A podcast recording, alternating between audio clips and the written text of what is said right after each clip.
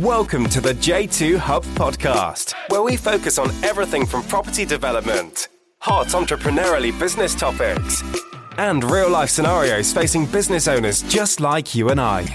Brought to you by James Sahota, we bring you exciting real life property, business, and entrepreneurially related hot topics, and that little bit more.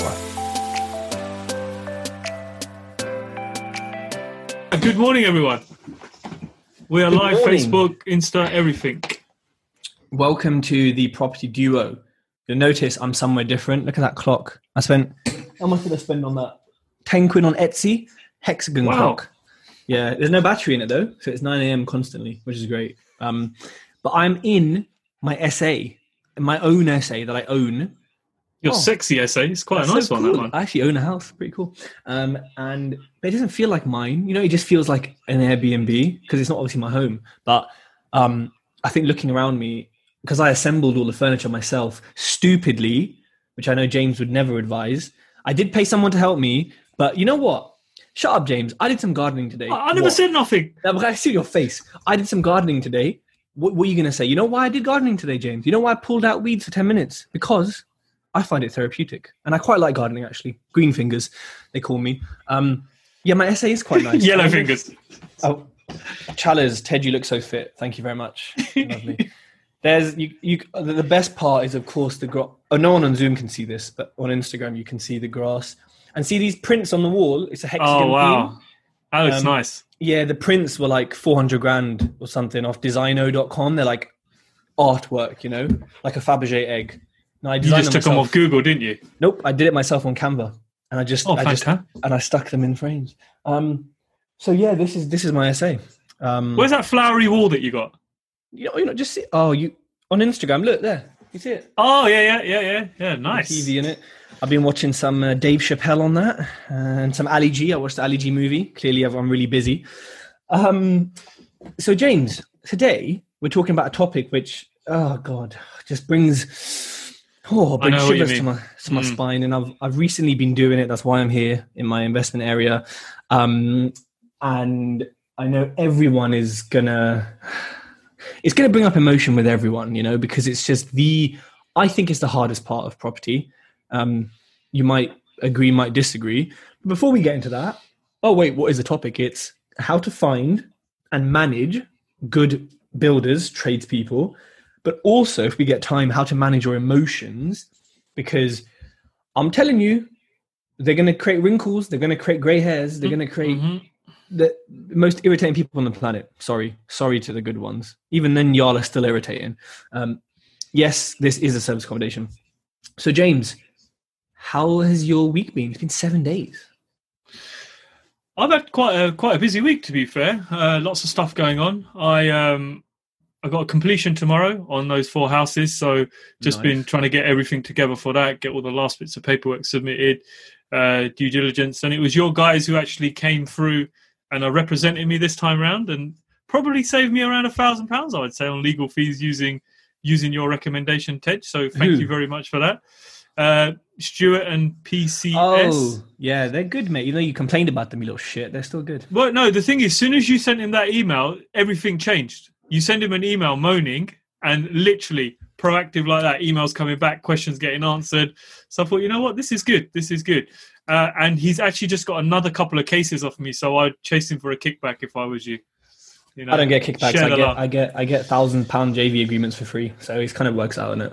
Oh, fair enough. Yeah. So yeah, completion day tomorrow. Really, really exciting. Next Wednesday, get the keys back for the HMO. That starts. That's turned in from a renovation now to a major renovation because we've decided to put en suites on all six of the rooms in the London HMO. Wow. And something that I'm quite excited about, and a few people are quite excited about, is on the London one. I'm actually going to do HMA uh, HMO experience. Now, it's not just a HMO day. What I'm planning to do is set up something with your good self. You just don't know about it yet. Well, you kind of do.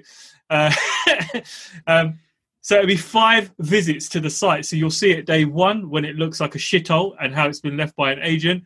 You'll see it then through the progression of the build. You'll see it again at a certain stage.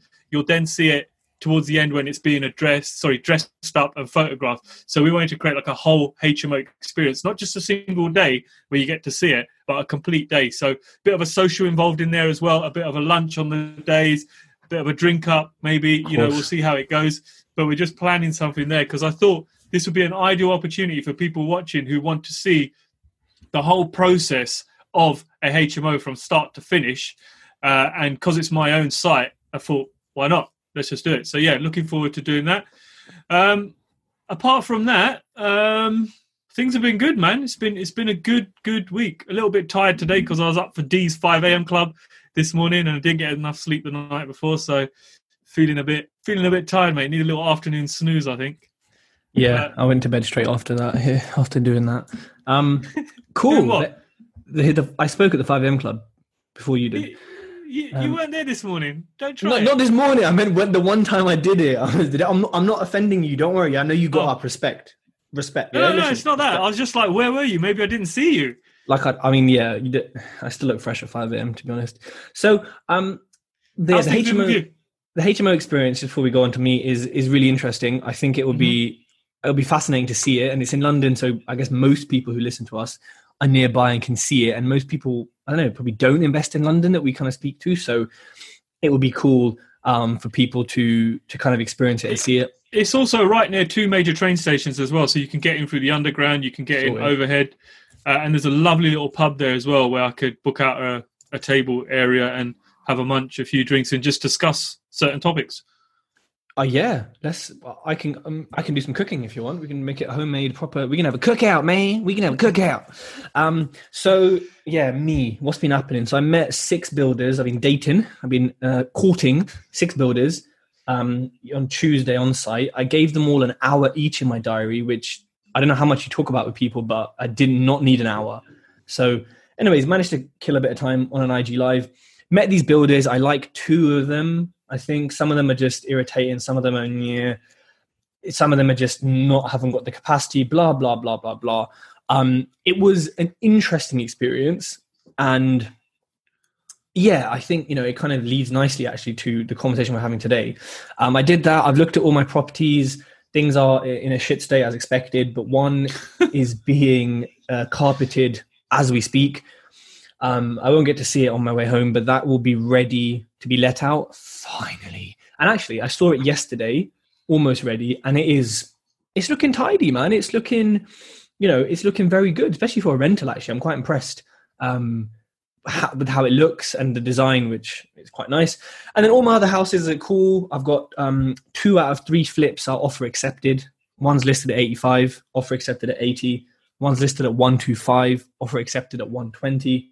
Um, so hopefully they they they continue and they they go to completion, but they are mortgages, so I'm not exactly holding my breath. I don't really give a shit that they're under offer because you know until they're exchanged, until they're locked I mean, in, nothing does it.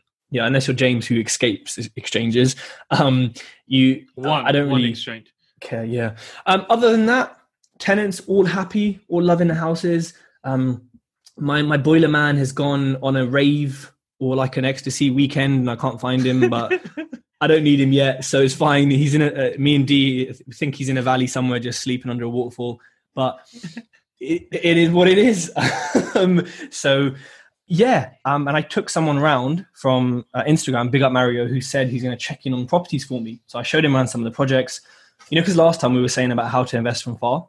So yeah, um, things are interesting, and meeting builders is just is just fucking. Oh, sometimes I just want to just I don't know just clone some plasters and say just go and plaster the wall go and do this. But ah, it doesn't happen. So quite a stressful week but um you're yeah. winning. We always winning baby as dj khaled would say. Uh, right james? I must say sorry before we go on your haircut's looking really nice man. You know what? I'm not gonna lie. I'm feeling it. I'm, I'm mm. not even i'm not even gonna pretend i'm, I'm feeling it. Like, i do miss the old tej though man. I kind of got used to just seeing and and it's kind of like you come on now. You're looking fresh. Like you look half the person you were.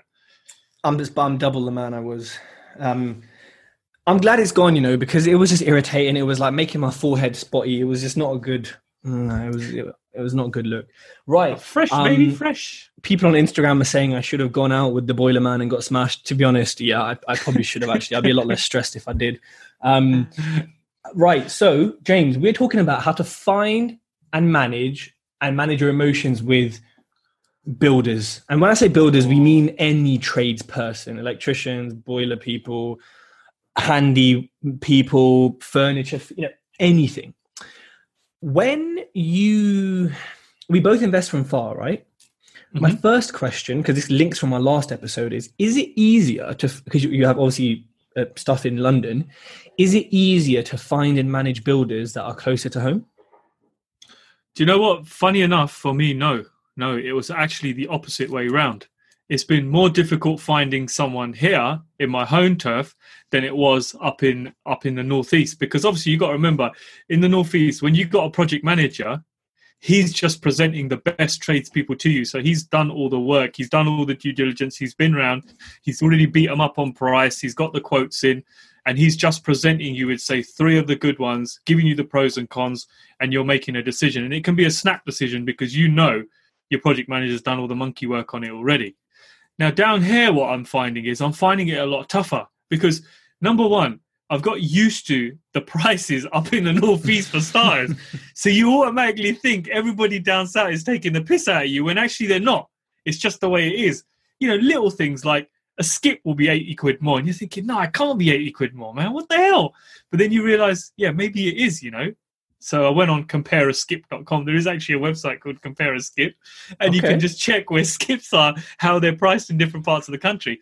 But like it. yeah, and down here, what I found also is because I'm not doing that much kind of major renovations down here. Oh, well, I tell a lie. I built a house. So I'd say that's pretty major. Um, I'm finding it more difficult to find tradespeople. But one of the things I am doing, I'm actually taking my time a lot more. I'm not jumping into it. And what I feel, what I mean by that is, when you first get into property, you get the property, You've exchanged, you completed, you got the keys, you're ready to go. You want to start a renovation, you're just rearing to go, like, yeah, let's go, let's go. One builder comes in, gives you all the spiel, you have a nice conversation with him. You think he's the, you know, he shit don't stink, he's the greatest. You take him on, and you know, you let emotions take over. You see the happy side, and you don't do anything. You don't go and check his work. He you don't have any site references you don't call people up you don't do your own homework on him because you're just so excited to get on board and start as a property developer you know and that's something I'm not doing this time. I'm taking a really big step back this time, and like you know, even say for example with a Sparky, you know, I'm having uh, uh, the house, one of the houses completely rewired and uh, data cables run and all sorts. I've asked five people to quote on this, five people. Whereas James before would have one or two people and think, okay, who's who am I liking? Who am I getting on with here? Who have I got a relationship with and take them on? This time around, I thought to myself, no, I'm not doing that because from past experience, I've actually realized sometimes, you know, the driest tool there in the toolbox, the, you know, the person with the least amount of personality is actually the one who's going to deliver the best job because he's so damn focused on what he's doing.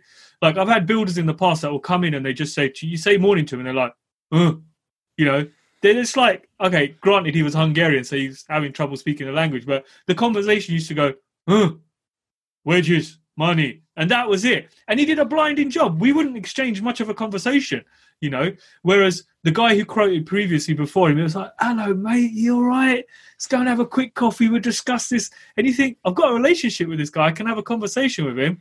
But sometimes you need to put that completely aside and and take the person on on their merits and their hard work and what they've done and what people are saying about them rather than going with someone just off relationships because people can talk a good talk man. You just need to have a look around on social. People can say good things and it might not be backed up by anything. So definitely number one my advice is when trying to find a builder is take your time man. There ain't no rush. Waste a couple of weeks going through different tradespeople, waste a whole month going through tradespeople. I would rather lose one month's worth of finance payments and mortgage payments to ensure the right decisions made rather than jumping into bed with somebody who's just gonna it's gonna be painful all the way, man, like serious pain. Yeah, I agree. And actually yesterday I met a builder who was, you know, pretty much silent, was very awkward, was very you know, and he came recommended from from someone we know from the electrician that we both know, and mm-hmm. you know, he recommended his work, and and I, and it's one of those things where I was like, mate, he was very standoffish. I lost interest in him instantly. Actually, this is different to being quiet, but you know, and Sparky spoke, and he said, well, yeah, it's one of those things where it's like, you know, he's he's not very good at communicating, and he's a bit cold, but he you know does a bloody good job, and he's just and it took you know him three jobs, three whole jobs to actually warm up and break the ice. But then you always question, well, okay, what if there's an issue on site? What if something you know, like how do you decide? Because yeah, you can go see their work, it can all be good. You can see their pictures, it can all be good. But then you're like, well, I've got the relationship with one. And naturally, like you said, you want to pick that person. But I think it's quite difficult to go against your human instinct to pick the relationship and just go, well, his work was good, but he did. Because the quiet person can still be shit. And so it is really, really difficult. And what you said about no rush, you know what? I, and I think most of us, put that rush and pressure on ourselves. I do all the time, you mm. know. I'm paying bridging a month, I'm paying an investor, whatever. I'm like, okay, every day is X amount of pounds across the whole. Uh, excuse me, can we get a builder in? But you know what? Just hearing myself say that annoys me because of what you said, which is, yeah, you'd much rather have a month of bridge payments and a month. Oh god, it's a lot, but because you know, in the long run, if it gets done quickly and they can bish bosh bash, then really that month means nothing. Um, and you know what? It can be frustrating when you live far from your investment area. You got to keep coming up, keep meeting builders, keep doing it, and you're just like, oh, will someone just do a bloody good job? And will someone just be the right builder? But you know what? It is like dating. It is like finding your mm. life partner or your JV partner because you know they are responsible for your build coming out right. They're responsible for your 10 years of rent. If they do something that leaks, you're paying for it. They're responsible for you paying your investor back because you got to have a mm. good valuation. Your builder needs to be your mate, like not your mate, but they, you need to see them as a an extension of you as a partner, not just you're a builder. Oh, go do the tools. I'll come back later. You, you have to kind of um, have that with them. So I think my my points echo what you said. Um, but the second one is go with gut. You know, you like for example, some builders will walk in. Mm-hmm. Um, Amanda said she only hires hot builders. Excellent. Um, very valuable point. That wow. Yeah, very. Don't. Well um, done, Chalice. Well done. Yep, well done, Chalice. Always, always adding, always adding value. Um, I think when you when you meet them, right? Like some builders will walk in, and they'll just sort of. Okay, here's the thing: if you know about construction and you know about refurbs, which I think me and James do. We're not builders, but we know, you know, I've done 15 refurbs. I'm sitting in one. You learn a lot. So when they walk in and say, oh, that'll cost you a couple quid, that will. and you're just like, bruv, you need a fucking paintbrush. Go to Wickes. It's 10 quid for the paint. Put a brush on it.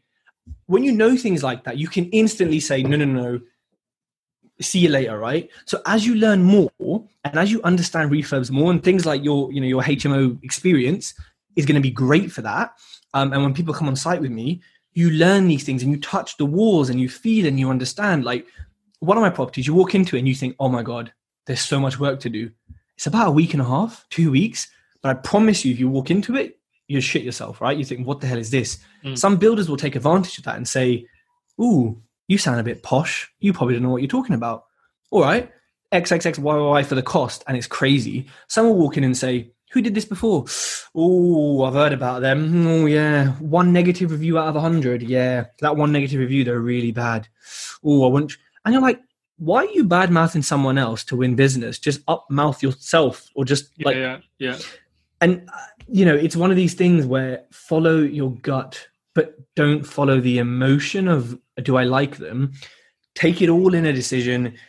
Don't like make a decision there and then don't just say, "Oh yeah, you know what? I really like you. Shake on it. Let's do it." No, don't do that. Um, always, always take your time. That's my second tip: is follow your gut, and like James said, take your time. James, what's your next tip? You know what? Something else I would I would say as well. There's a fine line between friendship and respect. Now, I always I used to make the the, the kind of telltale mistake of I used to get too friendly with a builder. You know, we may go down a pub on a Friday after site's been signed off, the work's been signed off, and that was totally the wrong thing to do. You know, because they get even more relaxed with you, which means it gets even more difficult for you to have an awkward conversation with them when the time arises. So, one thing I've learned over the years is I'm very respectful. I will respect a builder, you know, respect his opinion, whatever he says, very kind to him. But one thing I don't do is I won't even go to the extent of having a coffee with my builder or having a beer with my builder nothing like that. It's strictly, strictly professional because the thing you got to remember is if you get too pally with them, when it's time to bust his ass and say to him, listen, you've fucked this up, you've done this wrong, you've done this wrong, you're going to find it very difficult to have that conversation, you know, unless you're just a nasty piece of work and you don't care and you can just have a go at anyone. Because um, I found it. I found it very difficult to turn around to the builder and say, listen, man, this is wrong, this is wrong. And even when he would come back with a justification, you'd be like, "Oh, you know what? I had beers with him last week. Maybe, maybe he did just. It's just a mistake. You know what? I'll cover it."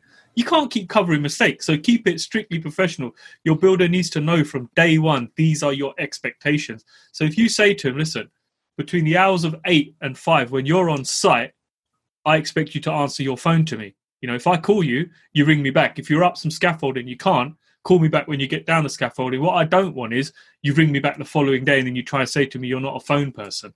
Because that's one thing that really used to frustrate me was when I could not get hold of my builder when I wanted to get hold of him. You know, in fact, my builder's laborer, the cheapest person on his team, was our my my communication with the builder because the guy was so damn good at communicating. I said to the builder, "This guy needs to be your number two, you know, because he he takes care of the whole project. He tells people what's going on, and you use him to shovel shit and bricks out from the site. He should be looking at the plans with you and putting a plan, a schedule together because he's so good.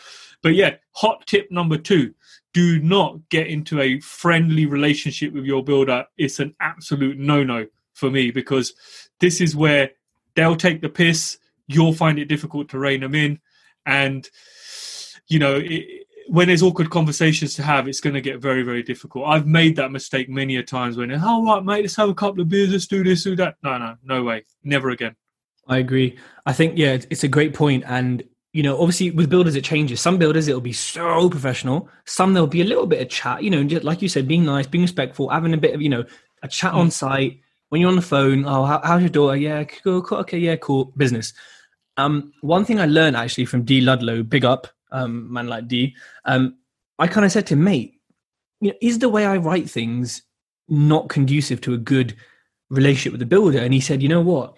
Yes. Sometimes the way you can type things on WhatsApp um, doesn't come across sort of friendly. And it might just be direct, which maybe in London or somewhere else, it would kind of be normal. And D said, actually, you know, I think if you just add a bit more, hey, how are you? You know, just two extra words to the way yeah. you communicate, it would actually make a huge difference as to how they view you. Because around here, they want to be a little bit pally pally. You know what I mean? They want it, you, oh, mate, you know what? I'm not really happy with this. I expected better from you. You know, you're really passionate about building. And I'm disappointed that your passion hasn't translated into this project.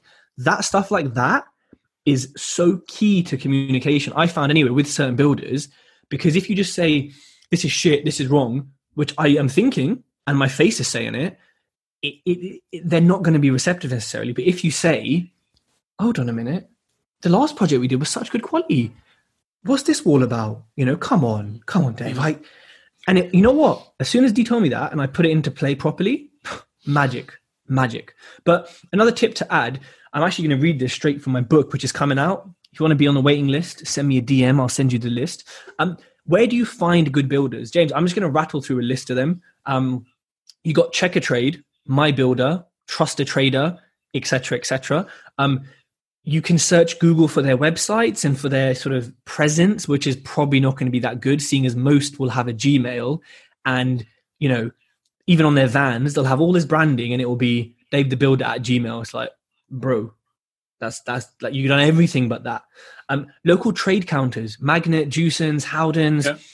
Selco. Hey, who do you know does good work? Have you seen their work? Okay, well, I'll take a card anyway. Have a chat with them. Um, Facebook business pages. Depending on where you invest, Facebook business is basically like a website for builders. It's kind of the thing they use because it's more community focused. You know, especially in the north and places like that, where you know people are more on Facebook and they're stronger communities. Facebook business pages are great. There's also reviews there. Um, networking events, you know, I mean, you will meet some at networking events. Uh, I know, for example, some of my team are going to start going to networking events. Um, I know the electrician we both know, Andrew, we met him on Instagram. So some are on social media to an extent. But I reckon if, if a builder's on Instagram, I reckon they're really expensive. That's just my theory. I reckon because they're smart enough to do the branding, hopefully they're smart enough to match the quality of their work with that. I have a feeling they're going to be more expensive, but it's it's worth a look anyway, right? Um, I don't know if site, I agree with that, man. I, yeah, I so far the only. I mean, look, look. I'll give you an example. Mm. You're on Instagram. Your branding's on point, but you're through and through tight ass. well, I'm not a builder, am I? But I'm glad you had to use the opportunity, James. Good, good. I'm gonna get you back. Don't you worry. Um, when there's active sites in your area and you see scaffolding and, and people there, yeah, that's a good one. Walk in, just have a chat. Yeah, yeah. Just say, you know, hey lads, can I have a look? Most probably like, oh, you have, but it's worth just doing it, you know, especially because you can see the quality of work, you can see how tidy the site is, and you can see like, are you lot sort of pissing everywhere in bottles? Are you are you hiding damp? you know, what are you what are you pissing doing? in bottles everywhere. Yeah, I've, I've had that, mate. Someone you went serious? on site. Yep, someone went on site and was like, "Tez, this stinks." And I said to the main builder, "You better go to that fucking house." And your lad, it's the lad who stole the boiler. Long story from last week. It was basically him, and I said, "You better get that bottle. You better fucking get rid of it because I ain't coming into no stanky house. Yeah, I got PPE on. I here for no stank, boy." Um, recommendations and referrals. Look, most well, if you're buying at scale and you're buying at speed, you're not going to recommend your build team. I'm not going to. James ain't going to because why would we? It doesn't make sense. You keep But- them for yourself, don't you? but if you're a sourcer, if you're someone who buys one every few months, or if you're someone who's well connected, or you're a, for example, if you're a Sparky or a gas engineer, you know people or you have mates who are trades because you are as well, ask them. You know, I've got rubbish cleared from my house that would have cost two grand. I got it for a grand because of my gas engineer. Um, I've had various bits and bobs done because, oh, I grew up with XYZ, or my girlfriend's dad is a groundworks engineer who does a thousand sites a year. Do you want him to come look at your shitty 40 grand house drain? Yes, please. Okay, he'll come and look at it. Just because of recommendations and referrals. And people don't know who they know until you say, Do you know A? I need a something. Um, it works. So that's just a quick list. You know, Um, this is a prime example of something we discussed weeks ago, where you where we talked about telling people what you do. Tell people what you do Mm. all the time, no matter where you go, because people will remember. Oh, yeah, Tej, that guy who does renovations, and they make mental notes of you know you might have a builder out there looking for a job, and they make these connections and they put people your way. So we've said it before. Tell people what you do wherever you go, because again, people will link you to certain trades when you need them. But also remember recommendations. The person who's recommending them, you know, they, they need to be like sort of not an idiot. You know, they have to know that their person's work is good. Preferably, they have to have worked with them before, preferably on multiple projects. Not always possible, but you don't just want someone who, which you see a load on Facebook. Anyone need a builder? Yep, at building.com. And you're like, have you used them before? No. Are they good? Well, they've got a great reputation that's not a recommendation or a referral. That's just I'm getting paid for this. So hmm. here's their details. You know, my solicitors, I've used them seven times on one, and the other one I've used like 10 or 12 times. So when I refer them, I I know what I'm referring, right? And the same with other people that I refer. So, you know, I think like, you know, you really have to look at who's referring, which we don't do enough of, I don't think. James. So I think we've we've given some tips on we've given a, mi- a mixture of tips, but I think we've covered how to find them. Now, when you've found, let's say we've got ten builders, right? You looked online, they got decent sort of reviews, they seem okay, they've come referred. What would be your next step to vetting them? And like, so you've got ten builders, you think, eh, okay, what would you do next?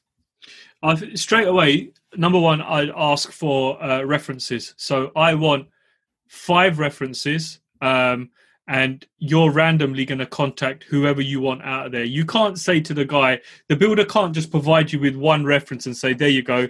Here's my mate Johnny. Go and speak to Johnny. He'll sort you out." Because chances are he could prep them up and you know tell them what to say. Now, one thing my very good builder did was he gave me five references five telephone numbers and he said look i've done work for these guys call them do what you need to do i'm confident that i've done a great job for them And you know what?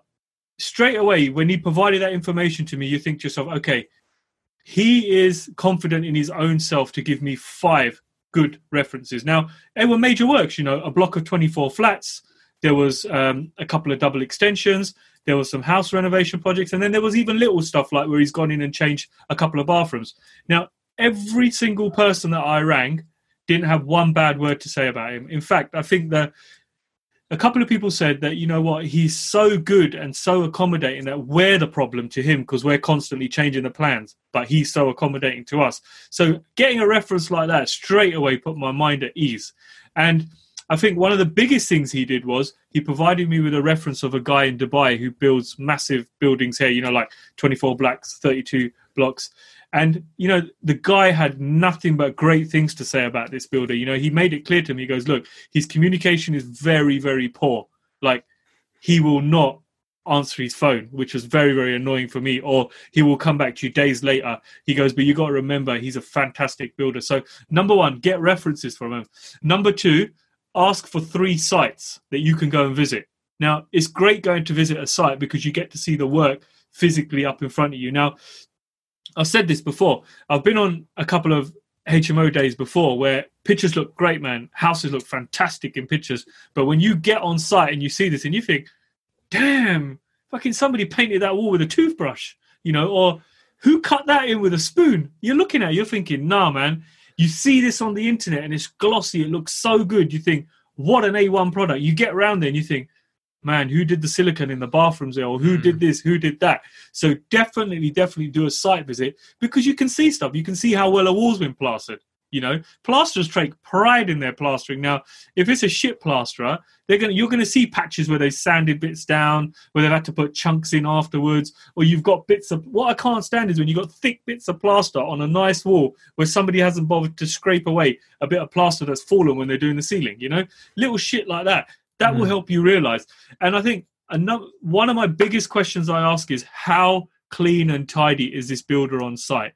Because you need someone who's tidy, man. Because if your builder's not tidy, your site is going to be a flipping bomb site. So they're yeah. the three things that I would do straight away once I've narrowed somebody down.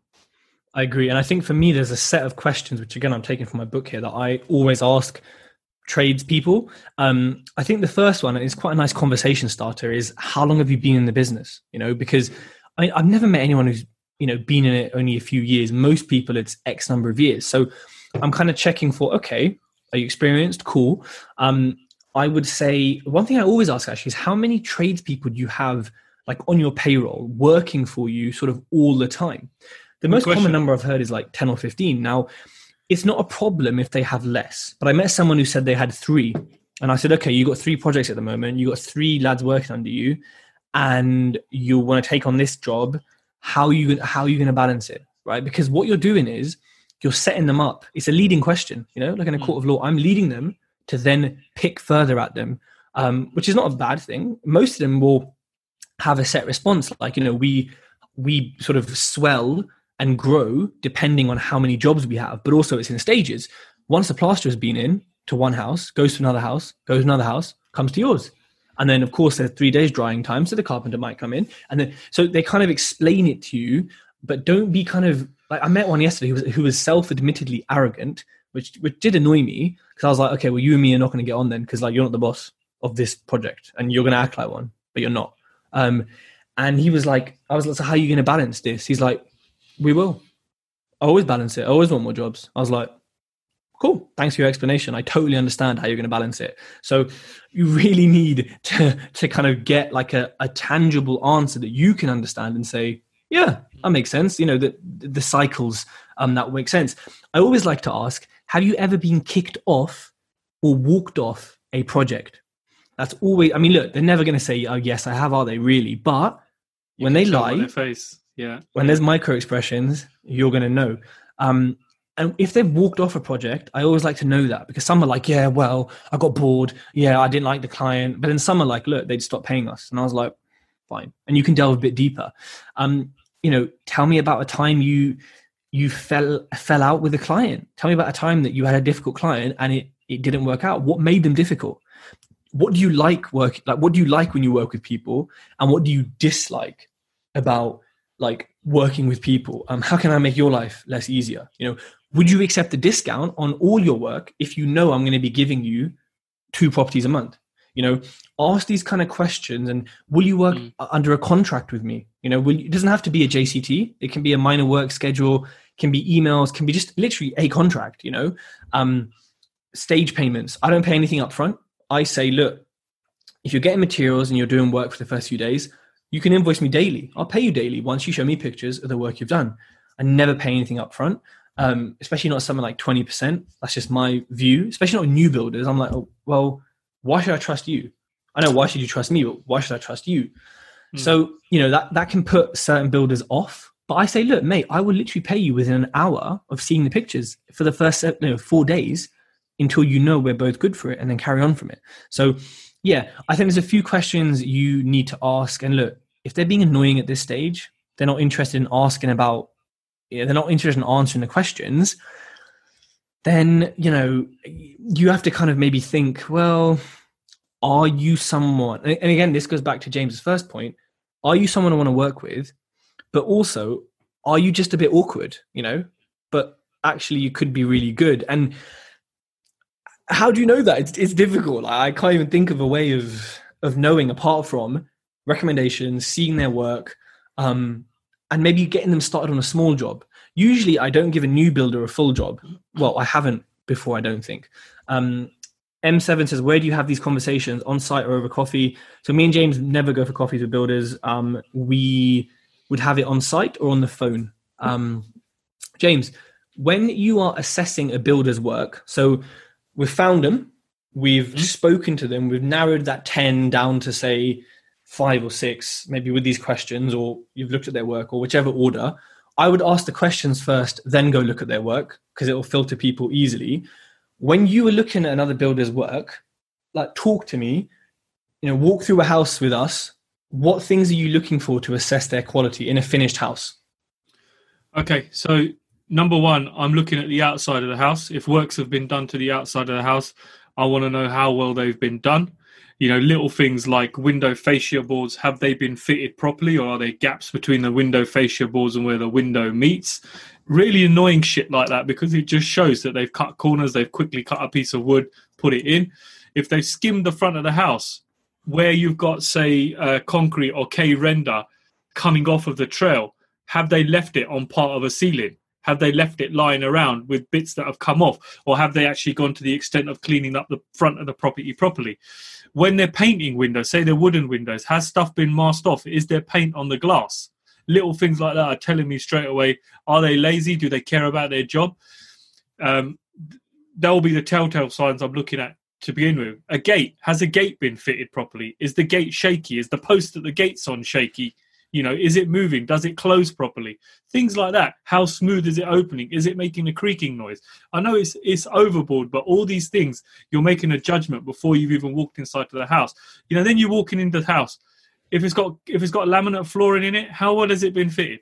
You know, you can check how well has it been uh, where it meets, say, the skirting board or where it needs to be chopped in to accommodate pipes or certain things. Has it been done properly, or somebody just hacked it quickly?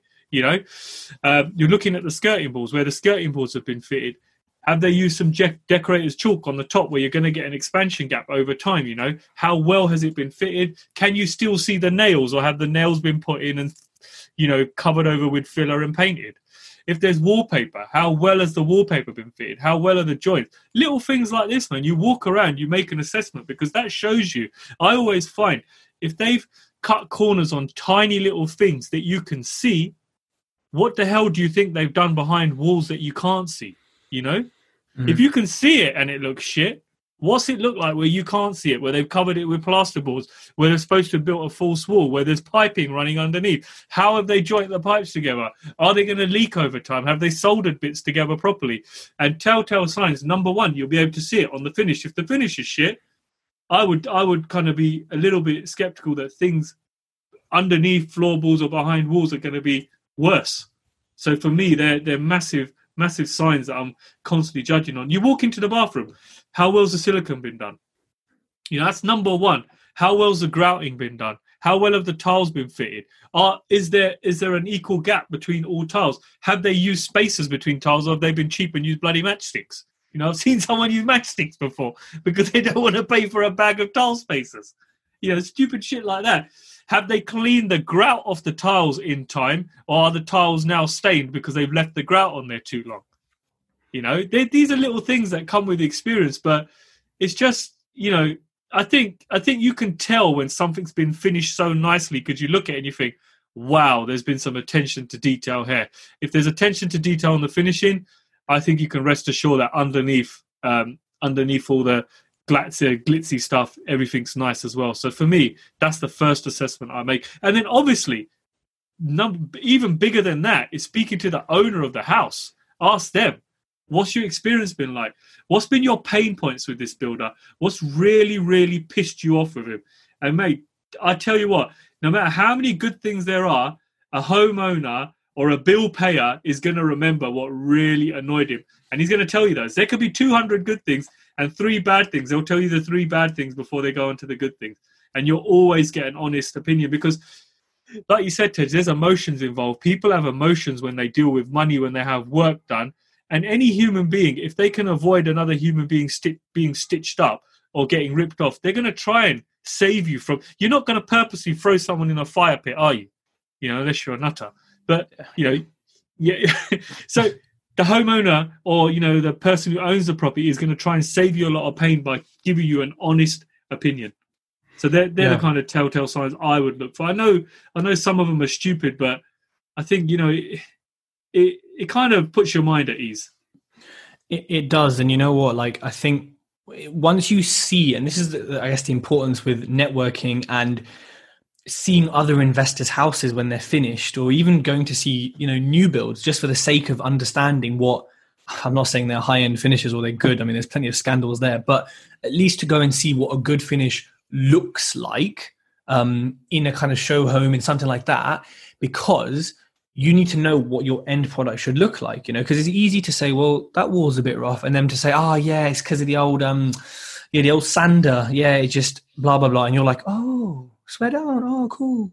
But that's obviously not the case. So you need to know what the end product should look like. And obviously, the more refurbs you do, the more you walk in. Like when I walked into my um, buy to let yesterday, I was like, "This is crispy. This is this is nice. You know, it's very it, it's done well. You know, kitchen's fitted nice. Every, everything was good. Silicon was good, and you just know." Um, and Chalice said here what they also ask what neighbors Ask what neighbors. Uh, ask the neighbors what they say. Um, she said one neighbor wrote her a letter saying they would smoke on the doorstep and make comments to passerbys. Wow. Um, D says James is a builder's worst nightmare. Ella, would you speak to them on the phone first or drive up on the phone always? Um, DF Jones will come back to your question. Um, I think other things to kind of notice when you when you go on site is as well as using your eyes, like smell. Does it smell damp? Mm-hmm. Um, mm. touch is the is the plaster smooth? Um, the tiles are they level? Have they been put adhesive at the back? I've had it before, but they haven't used adhesive. They just I don't know what they've done, and it was like this is not right. Um, but it paint, you know, is it evenly covered? How did they hang them without the adhesive? What it was like? No, I think they dot and dabbed. Oh, it, dot and dabbed it. Okay. And then then filled it all with grout, like somehow, and then it wasn't even to the wall. It was to some. It was just. It was weird, mate. I don't even know. Um, check the boiler fitting. You know, is it fitted how the manufa- manufacturer would kind of suggest it? Is it neat? Is it tidy? Is there an electrical socket next to the shower? Obviously, there's a problem unless it's an electric you know, shower. Um, like, you know, is everything safe and has everything been done with common sense? But doors, doors are one thing which I probably fucking not done here, but do they ha- if, if a door has three holes at the top bracket and three holes at the bottom how many screws does it need? Yeah, three and yeah, three. yeah. so many times people will just put one in just because it makes the door easier but that's not that's not the manufacturer's instructions. That's not how it's supposed to be fitted. Um carpet. Walk on it with your socks. Have they just left nails underneath? Have they left shit underneath? Um but you know what? Just a caveat what we've both said. If you walk in and the builder has covered up damp or they've done things and you think, what the hell is that? You need to ask them. And again, they can lie, but say, you know, so you, you covering up the damp or what? Or like, did you know there's damp here? Lead, lead, make do a leading question, because sometimes they'll say, the client told us they're an investor, they had this budget, and mm. you know they told us to do it up, and we don't like doing that, but we did it up. And again, detect if they're lying because you know you can't blame them necessarily if the client has said, you know, um, we were told you know, if the client said, "Do this," I don't care. You know, like, and I actually met a builder who was telling me about a sourcing company, and he was, but he he left working with them because he said they would source deals and train people how to source deals, and the refurb would be ten grand, fifteen grand. But when the builder got on site, and he's not expensive, he was like, "This is thirty grand. Every wall is damp. Every wall has issues." But they would say, "Nope." You've got ten grand to do it. Just build a stud in front of it. Whatever. Just just get it done. We've told the the clients who are buying the deals that Wow. This is the budget and it has to work. Because, of course, if it didn't work, all their deals would be shit, which they are. Um, and also. Name and shame them. No, I can't because I, I, don't want to get it because it's, it's, it's libel or, or slander because I have no evidence. Well, I do have evidence, but anyways. Um, and then also they train people. So of course, if their deals were shit, they couldn't train people. And he was saying, yeah, I know someone else who also worked for them who said the same thing. So it's interesting um, the things you learn actually from speaking from speaking to builders just as an as an aside amanda who listen one of my houses has had six coats of paint right it's had four leyland underneath and it's had two dulux because the walls just kept taking it in freshly plastered. So yeah sometimes you have to do a lot of co- coats of paint. James when it comes to the next stage right we're taking everyone through the the journey um appointing a builder. What things are key for you when you've chosen right i'm going with you what kind of things would you put in place before you kind of start?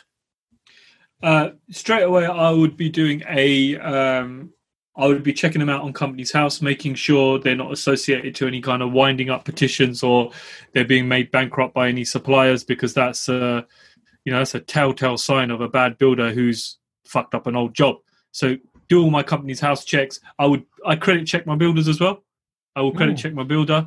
I will also go to the extent of asking my builder for um, last two months of his bank statement because I want to see how he's been trading. Especially Ooh. if it's a big job. If you've got a big job where you're building a house, you want to know how has he been cash flowing his previous job? Has he been getting large payments in from a customer and then cash flowing a previous job? a bank statement can tell you a lot about a person, man. You can see their habits, the way they trade, the way they do things. Don't be afraid to ask him. You know, if it's perfectly legitimate, he'll be very happy to share that bank statement with you. And in fact, sit down and talk you through it and just say to you, okay, this is this, this is that.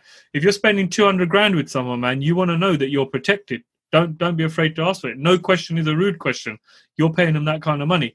Once uh, once you've done all these checks, obviously you need a contract. Yeah, I don't care what anybody says, no matter how your, your builder could be your dad, your uncle. When shit goes wrong, the only thing you got in the court of law is facts. Emotions don't come into it. You can't go in front of a judge and say, Oh, Mr. Judge, he upset me. He upset me. Can I do him for this? No, it's all factual. Emotions need to be left at the door. So make sure you've got a solid contract you know a contract that lists even if it's a piece of paper like you said Tej you know with an email that say do do do do do do do i agree to this sign here you know you've got something kind of contractual agreement now i always i've made this mistake in the past where i haven't had a solid tight contract now I won't go forward until everything is signed off. We know where we stand if shit hits the fan. So it doesn't have to be a JCT contract unless it's a major project.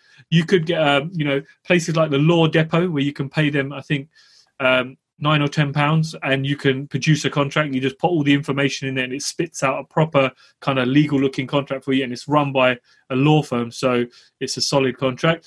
I think then the next stage is making sure they know what your expectations are for payments because builders get really fucked off when they're paid late yeah? Mm-hmm. really really annoyed when they're paid late. So manage your expectations with them. Say to them right okay in order for you to get paid on this day i need to have seen like you said this this this and this or you say to them, I'm not paying you up in advance, I'm paying you once the work's done. Make sure they know that from day one. And also make sure they know that if they get towards the end of the project and they run out of money, what's going to happen? You ain't there to dip into your pocket and help them out. If they've quoted you a certain price, make sure. I know we all like to beat builders up on prices, yeah, all the time. But sometimes it's best to just ask the builder straight off. If he's quoted you, say, £120,000 for a job, say to him, look, are you 100% sure this is what it's going to cost because if it's going to cost 125 127 let's talk about it now don't just wipe off seven grand and think you're going to save it somewhere down the line because ultimately it's going to affect you. It's not going to affect him because he's going to come to you like this and say, "Well, James, I've run out of money. I can't finish the bathroom. I can't do this." And you're going to look at him. He's going to look at you. You don't want him to walk off of sight. You're so close to finishing, you end up dipping your hand in your pocket to get it done. So always make sure the quote that you've got is realistic. Yeah, a great way of doing this is uh, people like um, run a build aviation where you pay them four or five hundred quid, and they will cost your job for you based on their cost of materials. So it gives you a good ballpark on where you need to be. So if they say to you it's 122 grand, you know your builder's ch- quoted you 110. There's a bit of a difference there. So make sure my, my other tip for you is to make sure you know it's a realistic quote. Um, yeah. And obviously, before you get started, every builder will say to you, "I need a deposit." No, that's not the. You don't have to give a builder a deposit anymore. You can tell him to do one. He should have enough money in his bank account to cash flow your job for at least the first month, I would say, easily. If not, there's something wrong there. If he's asking you for like seven or eight hundred pounds just to get started, no, I ain't paying you because I've done that in the past, and um, it's not it's not really worked out very nice for me. Yeah, I agree. Great points. Um, I think just to maybe give people a quick list, you need a schedule of works to detail what's mm-hmm. being done and the price. You need a payment schedule, which you know is in line with the work schedule, like a Gantt chart saying this week this will be done, this week this will be done. And of course, it lines up with the invoices. Um, you need works agreed in a contract or very clear emails. Um, you need to decide who is sourcing the swag. You know, are you going to get the kitchen delivered? Are you getting the bathroom delivered? How is it working between you both? You know, do they have permission when they buy doors to choose the handles? I would say no, because they normally choose ugly handles. Um, little things like that, just sort of, and on your first refurb, you're probably going to forget something like the door handle, you know, but just try and get everything in writing. Literally look around your own house and say, right, okay, the, you know, these bits and bobs, the sockets, I'm picky on my sockets. I usually don't let them choose. I want like nice, rounded, satin white ones. So I'll, I'll pick those, and they know that. Um, agree up front that 10, 20% of the final payment is held until it's been snagged by a human, whether it's you, whether it's a friend, whether whoever. You're not getting that until it's been snagged. Um, proof of their public, I believe it's public liability and or public indemnity insurance, basically to protect from accidents and stuff on site. It's important to have that. Um, James, once you've appointed a builder, because I know we're running out of time, um, and they've started. Mm-hmm.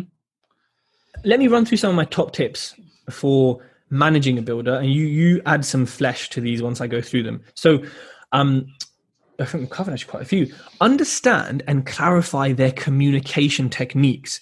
If like me and my builder don't talk on the phone unless there's a problem or unless I need them urgently, we send videos, we send pictures, we um, send texts. He likes typing he like he likes that. That's his communication technique, and I'm cool with that. So, but I know if I need to pick up the phone, he will pick it up. So I know that's his style. He prefers text over voice notes as well. So I will do it to make it easier, right? Because I know he's physically on site doing stuff. Um, I think when you're managing them, you need to show that you trust them because what builders hate, what I found anyway, is when you don't trust them, except most of the ones you kick off about trust are the ones you shouldn't trust. Um, you know, those ones who get really defensive about something. It's like, well, you clearly do that, you know, like when racists get defensive about stuff. So, like, just, you know, trust them and show them that. But also, like James said, show them professionally that you're paying the bills, you're the boss, and it has to be to your standard, not mm-hmm. some other random person. Um, uh, ask their opinion on it. You know, like you know, if you not about style necessarily, but if you're sort of doing something, say, you know, what do you think we should do here? You know, what other way of is doing this? Do we need wooden stud walls? Can't we use the metal? You know, what what's your view on this? Is there a better way to do this? Um, certain tradespeople need to be registered. Corgi for gas engineers, and there's a few different ones for electricians. So check check these things before you start, but you may get them in at later stages. So, James, do you have any other tips um, apart from, I guess, the obvious, you know, relationship focusedness of managing? oh, you know what? When I say managing, I don't know if I mean project manager. Answer it how you wish. Answer it how you want. Um, I think the only other tip I would have is I've known certain people who have taken on quite large projects and they forced their builder to use a particular software. So they've said, look, this is how we manage our build. I expect you to have this installed on your phone so that they can reference in when they need them to do certain things. You know, maybe something like Asana or Trello. Uh, I've known people that have said to the builder, look, you need to install Trello on your phone, or you need to be having an account on Trello so we can reference things to you.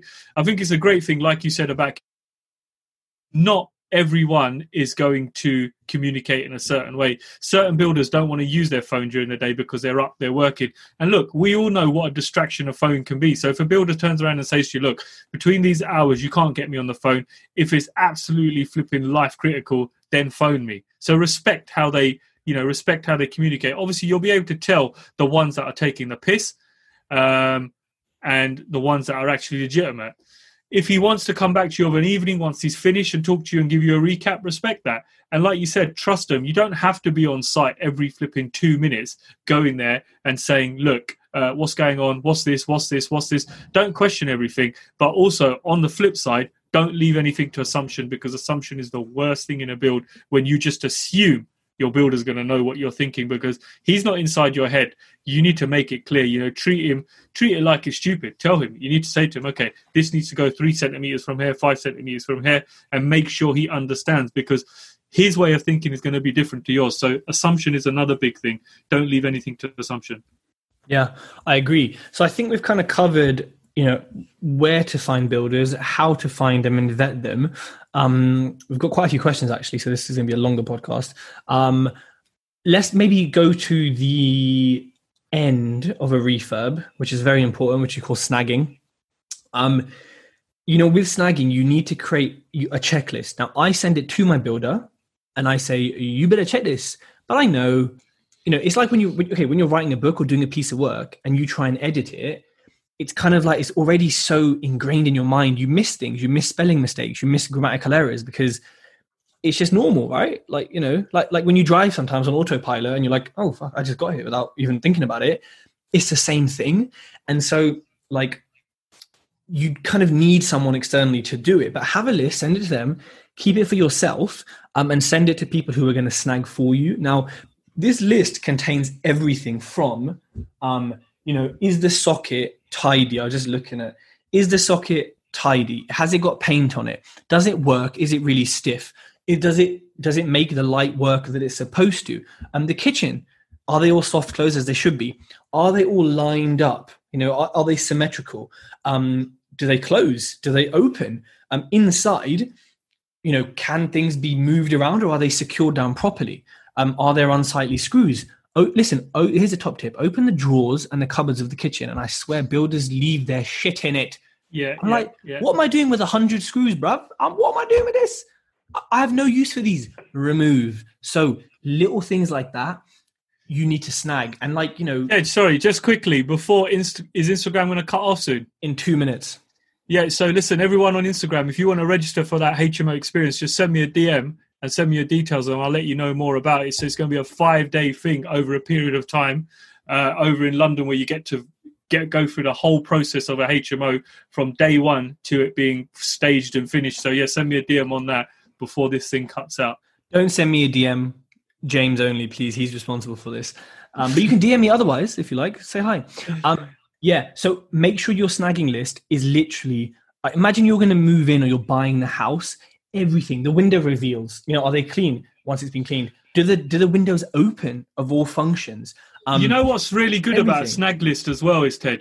If your snag list is massive and you've picked up on everything, your builder knows what to expect next time. You know, Yeah. he knows exactly. Okay, Tej is going to pick up on this. He's going to pick up on this. He's going to pick up on this. I better not cut corners. A great snag list. I think. I think the longer the snag list is on the first project you do with a builder, the better it is because the builder now knows on the second project, I can't get away with this. I can't get away with this. I can't get away with this. I have to make sure I'm doing shit properly. So snag lists, I think they're great, and my snag lists are always five or six pages long. Respect. Um, someone said, "What snagging?" We said before, snagging is the last thing you do when the project is finished according to the builder. You go in and make sure that it is ready to be let and it looks good and there's no damp and you just you basically just get it ready to go. Right instagram uh, it's going to log off in 20 seconds. And people have asked loads of questions on ig but we're not going to get to answer them because it's going to end. That's why you'll need to come on zoom. Um so those on zoom should we go through some questions james? Are, are, are you are you happy Yeah. that we've covered everything we want to cover? Oh Mhm. managing emotions. Um no tips. Oh, good luck. Big fucking no tips Yeah, good, that's good a luck. good one, man.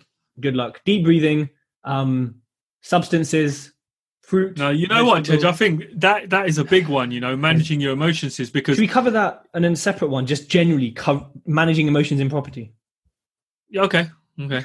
Let, let's do that one. That'll be a different one. But then let's take questions from people. But yeah, you need you need God's blessing to deal with builders, basically. Um, and More lots than of, that. Yeah, lots of fruit and veg, and lots of exercise, and lots of um, ibuprofen for the headaches that are going to come. Right. Uh, Gurjit says.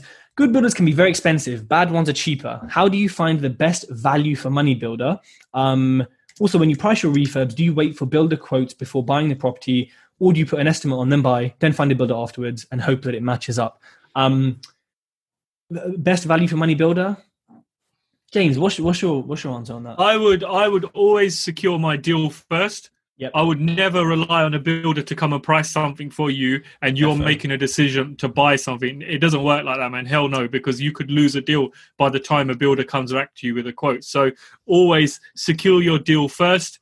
And um, um, with the builder, you can you're once you've got the deal there, once you've got the property. In fact, the builder's probably going to be more committed to quoting to you once you've got the property because they know you've secured it and you're not wasting their time. Whereas a lot of builders don't really want to come round and give you a quote until they know there's some kind of security from there. Because I get it all the time. They say, "Oh, do you own the site? Then is the project live to go? Have the plans been approved?" They ask you certain questions because they don't want to waste their time equally. Yeah, um, exactly the same. I think after a few refurbs, and also when you learn to price up refurbs, which is a different thing in itself, you you're gonna be right. You know, you're gonna cover most things. Of course, once you take the walls off, um, then oh, people are joining from Instagram. Once you take the um the walls off, you're gonna find damp. You're gonna find problems. You're gonna find all sorts of shit that you know you didn't price for, but your contingency will price for. So, for me personally, with most of my refurbs, I have been accurate to within including contingency, accurate to within about 10%, maybe a little bit less. Some have gone way over because of things that were unforeseen. What what do you set your contingency at?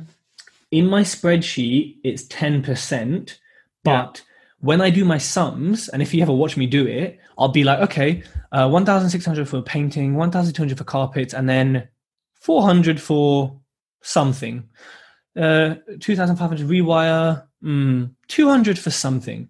Like I will just chuck in stuff because I know That something's coming. some and I, so so actually before i even get to contingency i've pro- probably my contingency is 15 20% when you think about it. Mm. but my, my mind just works like i need it to be 10% but within that price like if you said to me Tej what does that stand for? I'd be like something. I'm telling you it's going to be spent. Yeah yeah basically it's going to be spent. Um And So, you yeah. know what? Don't be don't be stupid, people. You know, always put a contingency there. Don't think that you're not going to need it because there will Always be need it. something that comes up. And you know what? If you're one of the lucky few where you don't need it, happy days. You've got a ten percent extra or fifteen percent extra, but always factor that contingency in with your builder. i think across 15 projects we've used contingency 12 times probably um There you go. There you There we go. So really, can, and on my spreadsheet, contingency counts towards money left in, and it does on our property duo one as well. So Mhm. it's not going to affect you because it's already kind of um, cut in. Um, Safe likes to see a site during rip out, during a build, and close to finishing. Cleanliness is a huge thing. Uh, Amadit uses uh, Checkatrade on my builder for smaller projects, not bigger ones. Um, Gurjit says, "Do you ever split the works out and give them to separate trades?" And I think Ella asked this on IG as well or do you go to an all-in-one builder? Would the decision be different if the property was in your hometown? I'll answer first. And uh, I don't split the works out. I'm considering it at the moment because I have enough people locally to check on things and you know stuff that I might just get a plaster and do because I've got a bitty job that he's doing. Um, generally, no, I go for a master builder who has all the lads underneath them and does what they need to do. Um, if it was in my hometown, potentially I would split it, but I also can't be bothered to manage. Um, my electrician and um, my gas engineer are separate, and so is my carpet fitter. But you know, they just get along with the builders and they work it out. But all the building work is one master builder for me. James. Uh, uh, with my stuff in the northeast, I got a project manager, so he does everything. He doesn't have a master builder. He brings in all the trades himself as and when he needs them, and that's why he's always below budget because you know he can bring in several people to quote for a job and you're not just stuck with one master builder hmo in london i'm actually going to manage that one myself because i want to bring in separate tradespeople because i know what's going to happen here in london you take on a master builder he's going to have a nice 15 20 grand on it as a juicy bonus for himself and then he's going to have like you know 15 to 20% skimming off the materials as well and it all adds up yeah. Interesting about material costs. My builder doesn't charge me for, it doesn't put any margin on materials. I don't know if it's normal or not normal, but he just says they're at cost. And I see, I see the receipts as well. So that's an interesting point actually to ask your builder, are you adding, and say to them, look, you know, it's cool if you are, just are you going to add some skim to the materials? Because it can make a big difference. Yeah. Um, to, to some happening. of them will do it because they go and pick up the material, they got to bring it yeah, to site, they got to unload it. Yeah, yeah. Which you know is fair enough. But if you're ordering a lot of the stuff, toilet, blah blah blah, then you're like, it's not happening. Um, cool. It's like when I was talking to you the other day. I need to order 18 showers. I'm not going to leave that to a builder because even if he had 15, 20 quid on each shower, you know, that's that's off my bottom line. Mate, slap it on Amex card, build up your points. See you in Mauritius. That's, that's exactly what Done. I do. right. I think we have covered everyone's questions. Uh, we've forgotten what we always forget if you've enjoyed this, please leave a review for both of our podcasts. And James, what should they do right now with our faces on screen? You should take a screenshot and tag us on all the socials. We're posing, we're ready. Got my good side. Right. Um, we will see everyone next week where we believe we're going to be discussing emotional control. Should we do emotional you know, management? Yeah, emotional management. EM, EM with a trademark. I think what we need to do also is just let listeners know. Remember what we were talking about. I think me and Tej are going to do a live from that HMO just to show you what shit state it's in. Oh, that would be a great live, man. Just you'll see shit on the walls and all sorts. We're going to interview the tenants, aren't we? Oh, oh James is the worst landlord ever. He made me live in his squalor, and I don't like him. That's what's going to happen, isn't it? Fucking hate James. Um, but yeah, we'll, we'll organise that if you're not on a helicopter next Thursday. Anywho, thanks everyone for tuning in. Please send James an email or DM him if you want to register your interest for the HMO day. HMO day experience. It's not just one day; it's an experience. Sorry. HMO experience. HMO experience. Bye. Bye. Bye. Take care. Thanks for tuning in to the J2 Hub podcast with James Sahota. If you like the podcast Feel free to subscribe so you never miss another podcast from James. And if you got value from this podcast, do take the time to leave us a review on iTunes or wherever else you consume your podcast content from. And remember, you're never too late to become something you truly want to become.